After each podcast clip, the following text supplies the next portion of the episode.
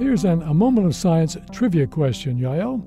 Why is a sockeye salmon like a compass? What?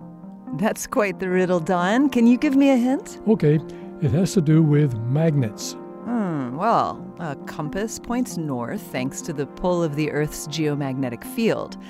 But what does that have to do with fish? Quite a lot, in fact. It turns out that sockeye salmon are also sensitive to the Earth's magnetic pull.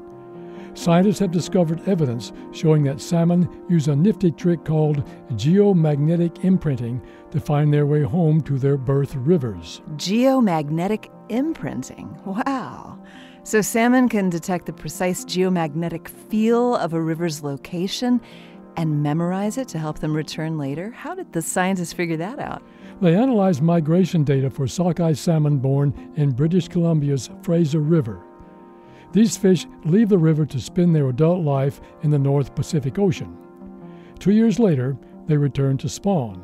Here's the thing though they either have to swim around the north or the south end of Vancouver Island to get back. The number of salmon using the northern route has steadily increased over the last century, and the scientists figured out that the Earth's shifting geomagnetic fields were involved. Mm, let me guess. The magnetic field at the mouth of the Fraser River used to line up with the southern route, but these days it coincides with the northern passage instead? You've got it.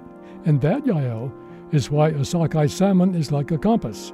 It uses the Earth's magnetic field to point itself in the right direction and find its way home. This moment of science comes from Indiana University. We're on the web at a momentofscience.org. I'm Don Glass. And I'm Yael Ksander.